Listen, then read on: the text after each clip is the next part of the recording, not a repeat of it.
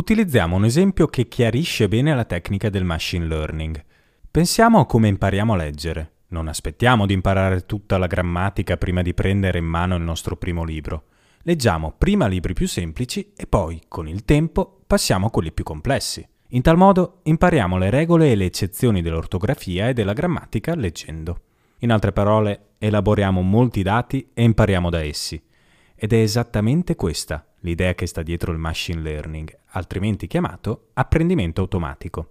Le start-up, o chiamate anche imprese innovative che lavorano nel settore del machine learning, sviluppano quindi sistemi capaci di imparare dall'esperienza. Ad esempio, vedendoti svolgere l'operazione matematica 2x2, molte volte imparano che il risultato è 4, senza però comprendere il motivo per cui è questo il risultato.